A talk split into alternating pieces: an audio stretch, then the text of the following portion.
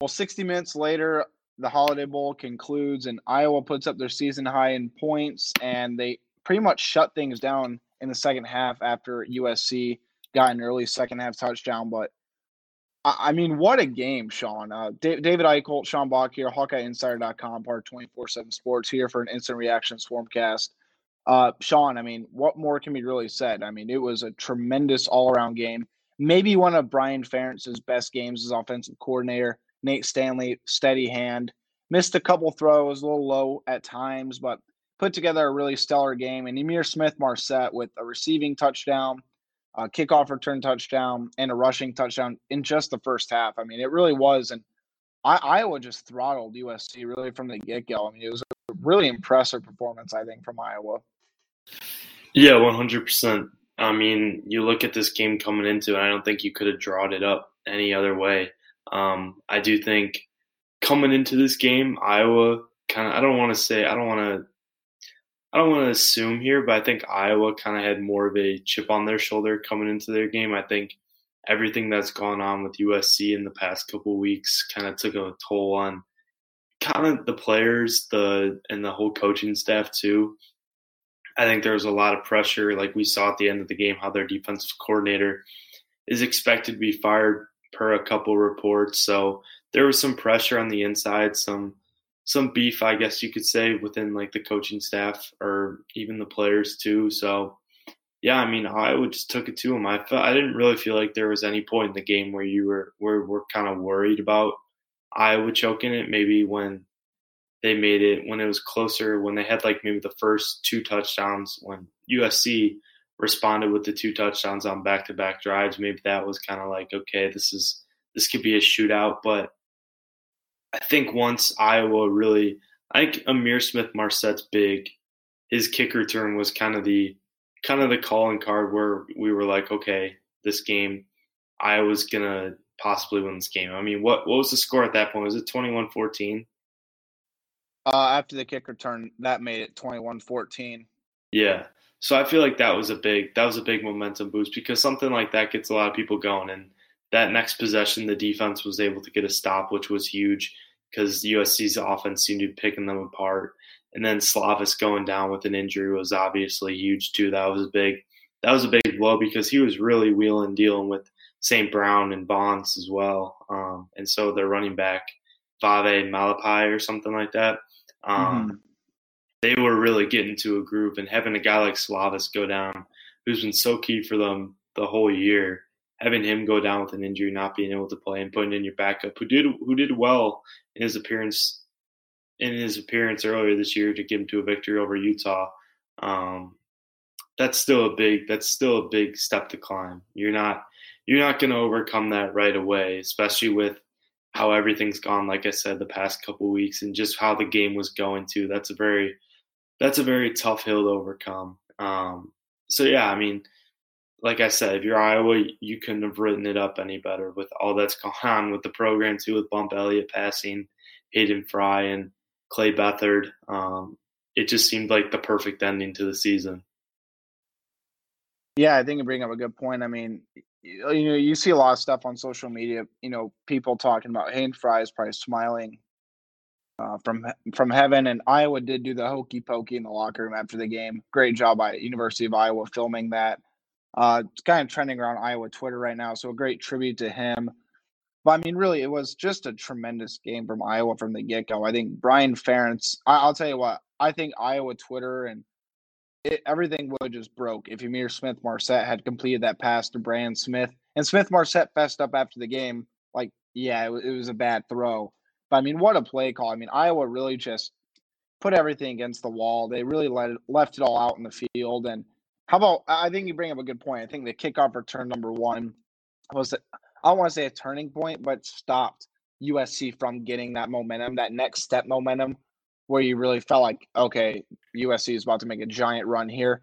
And, you know, I, I think Slovis leaving was a huge deal. I mean, for the fact that that kid was, a, I think, a third stringer to start the season, to do what he did this year and to do what he did against Iowa, I mean, that's tremendous. I think he's going to be a very good player for USC in the next few years.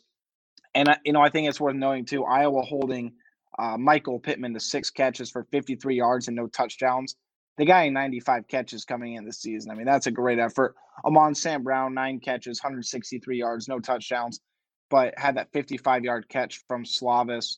Uh, that really set up their only third quarter touchdown. I thought, I, I, guess I think that kid's gonna be a heck of a quarterback. And interestingly enough, I after they scored that, Sean, I tweeted Iowa's gone 16 straight games without allowing an opponent to score 30 or more points. USC had 24 with 13, 29 to go in the third quarter. Iowa didn't let them score again. I know USC missed a field goal, but you know, I, I think it just wasn't Djimon Colbert's day. I think moving Nick Niemann into Colbert's role was a huge deal. Obviously, that pick six in the fourth quarter just put an extra nail in the coffin. But the defense is just so sound, and I, I think we need. I think we've gone long enough without bringing up AJ Epenesa. I mean, Epenesa was an absolute monster again today. Uh, two and a half step fumble. He was in the backfield. It feels like every every second, every third play in that second half. Uh, probably could have had opportunity to pick up a couple more sacks, but I mean, I'll tell you what, with, with his efforts against Nebraska and USC, I mean, it, it, was special out there. Yeah, he was he was phenomenal, and with the way that USC's offensive line was doing a pretty good job the first couple possessions, um, and just being able to come out and attack like Epenesa and the rest of the defensive line did was was really impressive. Um, I think we thought earlier in the game, Ojemudia, or not, well, not OJ. OJ had a couple missed tackles and a couple missed coverage. Um, so did Koerner and Dane Belton, but you're gonna have you're gonna have moments like those against USC. I thought they did a good job as the game went on, adjusting. Surprise, surprise. Iowa finding ways to adjust against really good receiving corps, um, finding ways to adjust and getting more comfortable out there because I think that was that was a big thing. And like you said, putting Niemann out there instead of Colbert, um, it seemed like Djimon was getting beat on some of those ones. And I don't want to say Niemann's more athletic, but I think he's a little longer. I think his size would disrupt those guys a little more. I think he can kind of hang. He can hang with some of those guys um, with USC a little more than a little more than Djimon can. But overall, you can't you can't go wrong with anything really that this that happened. I mean, it was like I said, just a perfect just a perfect ending to a to a season. Couple quick stat lines I want to bring up. Obviously, Ihmir Smith Marsette was the offensive MVP, Epenesa to the defensive MVPs. I mean, I think both pretty point blank choices. You had to pick them. Iowa's 49 points scored, the second most score in a bowl game in school history. Iowa had 55 against Texas in the 1984 Freedom Bowl. 49 point score, the second most allowed by USC uh, this season. And kind of continuing on, uh, another guy that kind of stood out to me, Sean, was Sam LaPorta, six catches, 44 yards, both career highs. Look, I think I think he's gonna be a guy that catches six to seven touchdowns next year at least. He he really and Joel Klatt was praising him a lot during the game. I think he's gonna be a guy that I think the tight ends are gonna come back a little bit stronger next year. No offense to Shaun Beyer and Nate Wieting, Those guys, you know, they did what they had to do.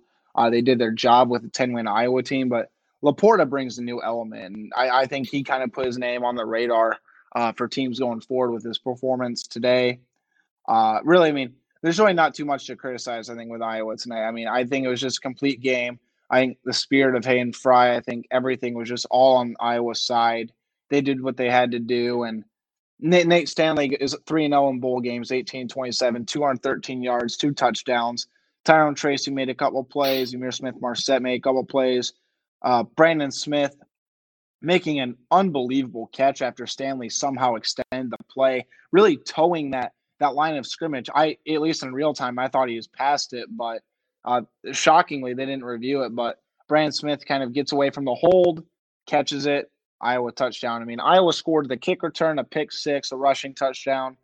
Uh, it, again, it was just pretty phenomenal to watch what Iowa did tonight, and kind of encapsulates the spirit of you know the team this year. They they went through a lot of adversity, obviously on off the field with everything going on. They put past them, put together their best, you know, really solid performance today. Um, and now Iowa up 47 wins in the past five years, uh, which is the most in a five year uh, span in school history. Interestingly enough, too, I thought it was a very fitting tribute. I want to bring this up quickly, Sean, then we'll go to some questions. But Fox Sports, uh, Joel Klatt said that Hayden Fry loved this program. He put the foundation in place for what has become one of the top 10 to 15 programs over the last 10 to 15 years. And I, I, I at least I respect Joel Klatt's opinion. I think he he knows what he's talking about. He is very one of the best, I think, analysts. And I think that's a heck of a compliment from a guy that high up about you know where Iowa's kind of gone under Kirk Ferentz and really giving. I thought he gave Hayden a pretty fitting tribute uh, nearing the end of that game. This episode is brought to you by Progressive Insurance. Whether you love true crime or comedy, celebrity interviews or news, you call the shots on what's in your podcast queue. And guess what? Now you can call them on your auto insurance too with the Name Your Price tool from Progressive. It works just the way it sounds you tell Progressive how much you want to pay for car insurance, and they'll show you coverage options that fit your budget. Get your quote today at progressive.com to join the over 28 million drivers who trust Progressive. Progressive Casualty Insurance Company and Affiliates. Price and coverage match limited by state law. Yeah, no, I agree with you.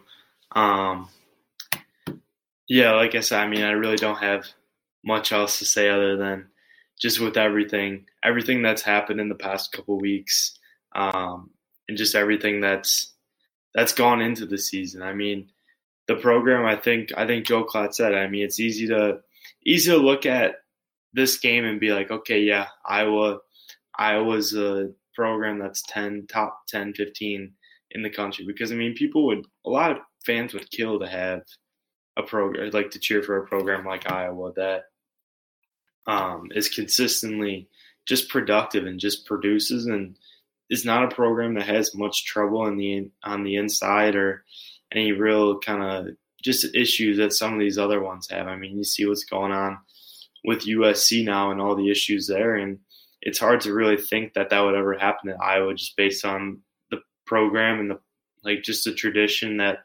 they've built in the past couple years under Ferentz and Fry. Yeah, I mean, I, I think you hit the nail on the head. And obviously, we'll dive much more into this game and much more recapping the season on HawkeyeInsider.com in the following weeks. I uh, just want to get a quick instant reaction podcast up. Uh, we did have a couple questions. Let me let me get back to this. Um, some of the replies, but yeah, Sean, I think you brought up. I mean, I think you summed it up pretty well. I, I think it shows a lot for this team. You know, they, they fell short of the Big Ten West you know, a lot of people were hurt by it. Iowa fans, Iowa players, coaches were all hurt by it. But the ability for them, I think, to be able to take a step back, realize the 10 win season is still in front of them, and to be able to go out there and do it, especially with wins against Minnesota, USC, I, I think it speaks pretty highly to to what the team this team actually was uh, this season. Keep in mind, Iowa three losses, they, they lost to Michigan by seven. They lost to Penn State by five, Wisconsin by two, and they could have had all three of those games. Iowa's probably going to be a top 13, 14 team uh, when it's all said and done. I mean, that that's just a really good year. I think it's a really good year for Iowa. 10 wins has only happened eight times in school history, the ninth being tonight. So, you know, good time with that. Uh, first question Should Iowa spend the next six months in a cave trying to find a way to beat Wisconsin? I mean, I, I feel like you don't want to take anyone for granted. Look, Nebraska is going to be better next year. Purdue's not going to be bad next year. They're going to have Rondale Moore and David Bell. I don't care who the quarterback is. You got Rondale Moore, you got David Bell. Uh, you got Penn State and Ohio State back to back road trips against them. That's not going to be easy. Uh, so no, I, I, wouldn't say that, but you know, you get Wisconsin at home, and you know, I think Iowa really is. I don't want to say long overdue for a win, but the, the fans and the players and the coaches are kind of in, in suffering for that. We kind of agree with that, Sean. Yeah, no, I I agree. Um, I do think the Big Ten there's going to be a lot more, a lot more talent all around. I think this year there were it was mainly top heavy with when you got uh, Ohio State and then Penn State um, and Wisconsin as well. Um, I think those were kind of I don't know about Wisconsin coming into you that they were a clear cut top team, but they were definitely one that you look at and are like, okay, they could be they could be contenders because they're Wisconsin. Um, but yeah, keep in mind Jonathan Taylor is still undecided about his future too. Okay, but he's got to go to the NFL. There's, I think I, I have think a hard so time. I have a hard time seeing him not just based on the year. And mm-hmm. if you have three years where you're that good, then I think you should really, really be something you should consider going to the next level. Uh, next one. What was the play calling that good, or was USC's defense not as good as most Big Ten teams? Sean, uh, Sean, I'll let you take lead on this one. I think it's a mix of both. Um, I didn't think USC's defense has been all that impressive. I think they were pretty young and they were hit with hit with injuries throughout the year and just move it around and stuff.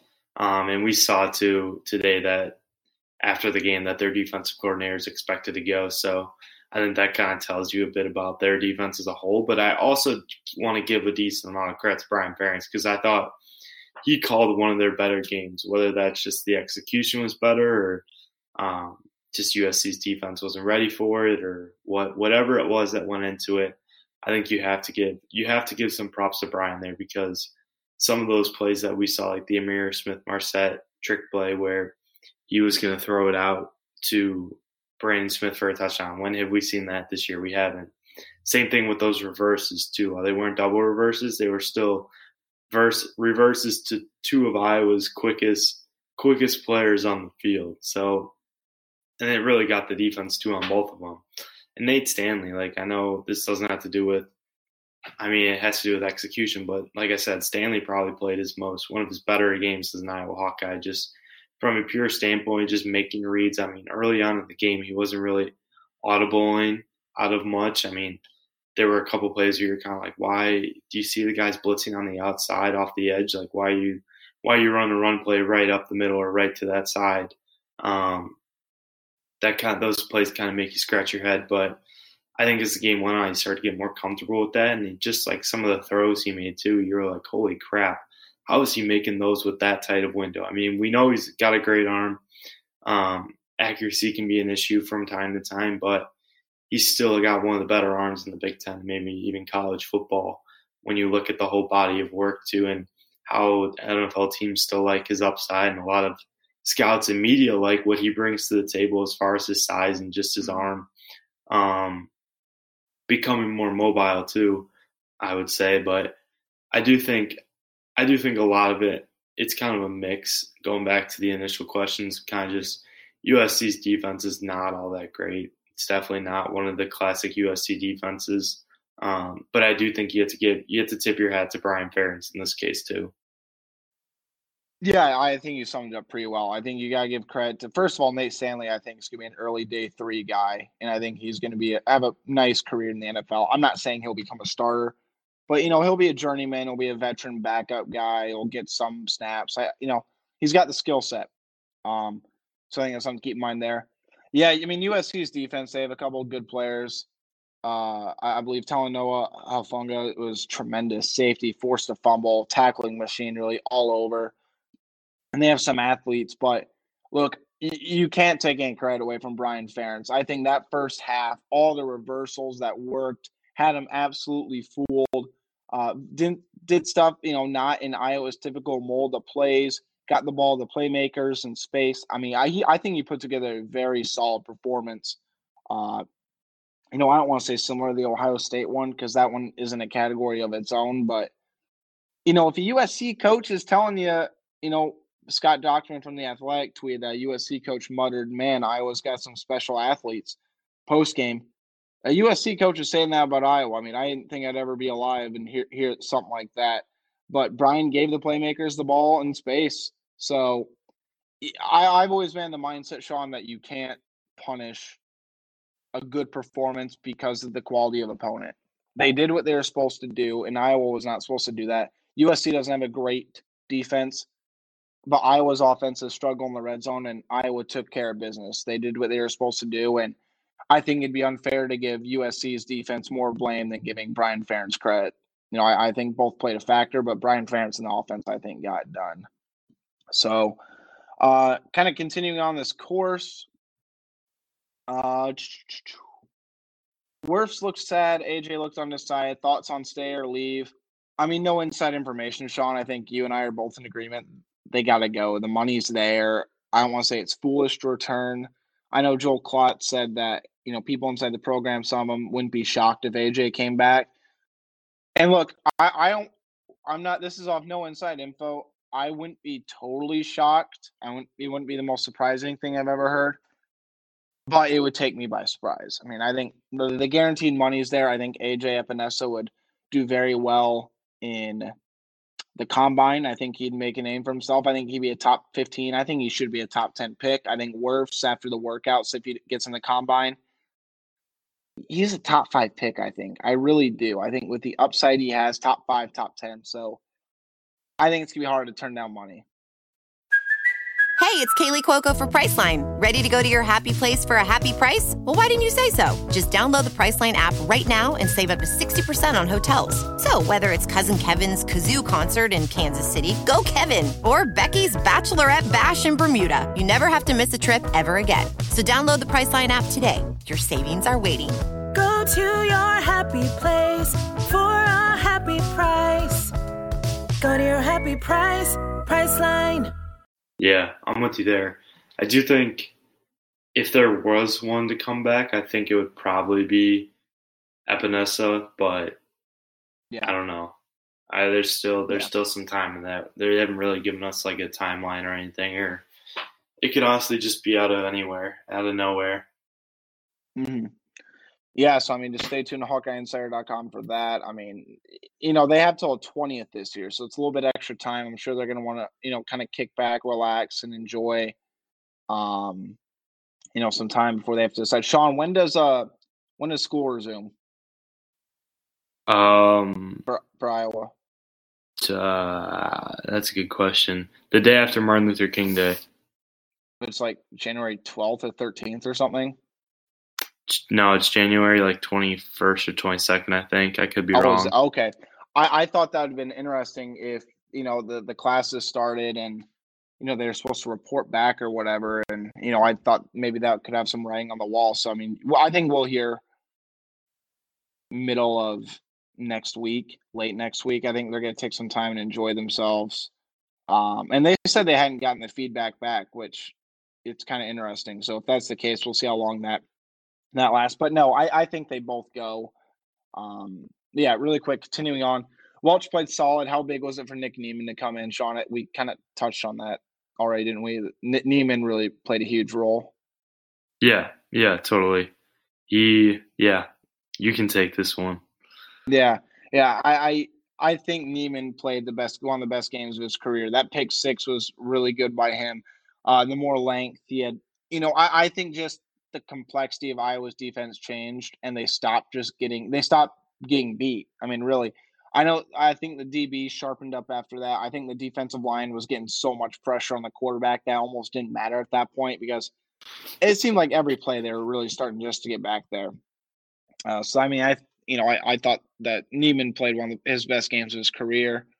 Uh, yeah, somebody said it was really cool to see uh, both the MVPs kind of hype up their teammates and give credit to their teammates. I you know you just don't see a lot of stuff like that. Uh, down to our last couple ones.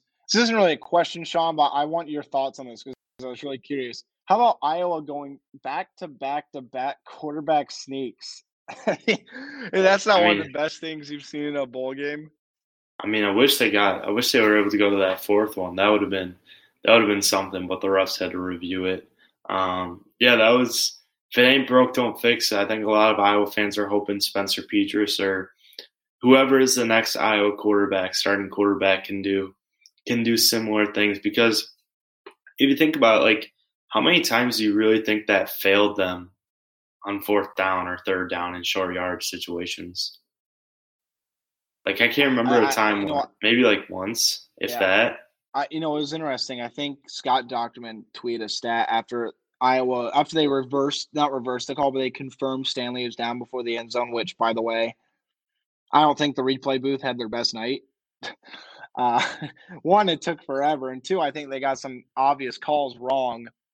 But I thought Stanley was in. But when Stanley was marked short of that touchdown, Sean, it was the first time he said all year that Iowa's QB sneaks went for no yardage on like Wow. 30 some attempts. That's Which is- Absolutely. And I will say this, I think the internet would have broken if Iowa had had done it a fourth time in a row. They would have gotten in, but the internet would have absolutely broken. And it, that that 3 minute like time span on Twitter and everything was just tremendous. I mean, everyone was just losing their mind over it. And it was, I, I said it was kind, it's kind of Iowa football in a nutshell when they do something like that. I mean that that's what Iowa prides himself on. It was just it was interesting to see. Yeah, it was. I don't know, man. Maybe maybe we'll see some of that next year. I don't know. Petras has got yeah, he's got the build for it. Yeah, it, you know, I think Stanley is more bulky than Petras, and they're the same height and similar weights. But I think Stanley just looks stronger. But we'll see. I think I think Petras has some toughness to him, but you know, it's a high bar to live up to after what Stanley did this year. Uh, last right. quick question: Can a win like this help California recruiting? I just don't think Iowa's going to go to California to recruit. I know they got Petras, but that was late in the process. I, I just don't think they want to. I don't want to say waste, but waste time, and money, and resources to go out there when they've been successful with what they got now. And and look, if you're trying to get established in California with all the you know the local schools, like if USC gets back up to where they, I think should be.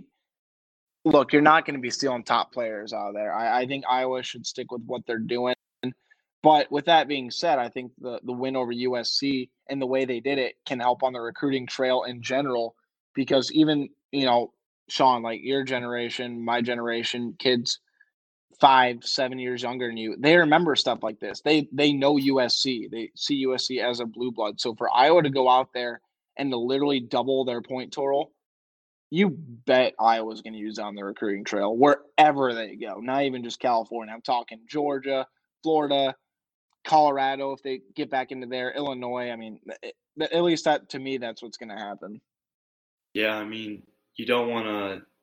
You don't want to really put that on like one on like maybe one game. I mean, yeah, you could use it for sure, but I also think like just I mean, I bet recruit I bet they sell recruits on this too. It's just the way the program's being run. There's really no issues, nothing like that, but also just I know it's cliche and we talk about it, but just the consistency and it's like you got a program like USC where things are so like on the edge, like everything like Clay Helton literally seemed just based on the way some of the writing, just like the fans react. Excuse me, literally seems like he's on his last life here. And mm-hmm. Ferentz and who's ever the head coach behind him seems to really like like they're not going anywhere. Like there's nothing. There's gonna be no turnover in the program, which is something recruits very really like. They don't want to have a lot of coaching changes. They want to be coached by the same coach or the same primarily the staff for however long they're there for because that's what they were recruited to play for and that's who recruited them they don't want to they don't want to have to go uh, play under someone else that really has a different message or won't approve because then they'll look into transferring and all that they want to be comfortable where they're at for the four or five years that they're in college yeah i i couldn't agree more um I mean, Iowa absolutely throttling USC 49 24 tremendous game plan all around by Brian Ferentz. Phil Parker's adjustments, I think, in the second half were crucial. Ihmir Smith Marsette. I think, kind of really putting the nation on notice that I think he's going to be Iowa's next all conference wide receiver next year. I mean, he's a guy who I think could really explode next year if he didn't already explode this year. I mean, tremendous, uh, unbelievable performance by him this will give Iowa momentum going in next year. Nate Stanley's career is done 3 0 in bowl games. And I think tonight was the night where everyone kind of appreciated Nate Stanley a little bit more. You know, he's kind of been a hot target for criticism. I mean, granted, some of it rightfully so, but a little bit much at times, I, at least I feel like. But we'll be back next week to dive into this and much more. But Iowa ends regular season 10 3, looking like they're going to be a top uh, 15 team to end the season. So a very good performance from Iowa this season. Stay tuned to HawkeyeInsider.com and 24/7 Sports for the latest in college football news, especially on your Iowa Hawkeyes. David Eickholt and Sean Bach. We'll catch you next time. Hello, everyone. It's Micah Richards here. You might have seen me on CBS working on their Champions League coverage over the last couple of years. I wanted to tell you about an exciting new podcast that I've been working on. It's called The Rest is Football. It's me, alongside Gary Lineker and Alan Shearer, two absolute legends of the game The show combines topical debate from the world of soccer along with outrageous tales from our careers. And I mean, outrageous. Just search The Rest is Football wherever you get your podcasts. All the best from Big Meats.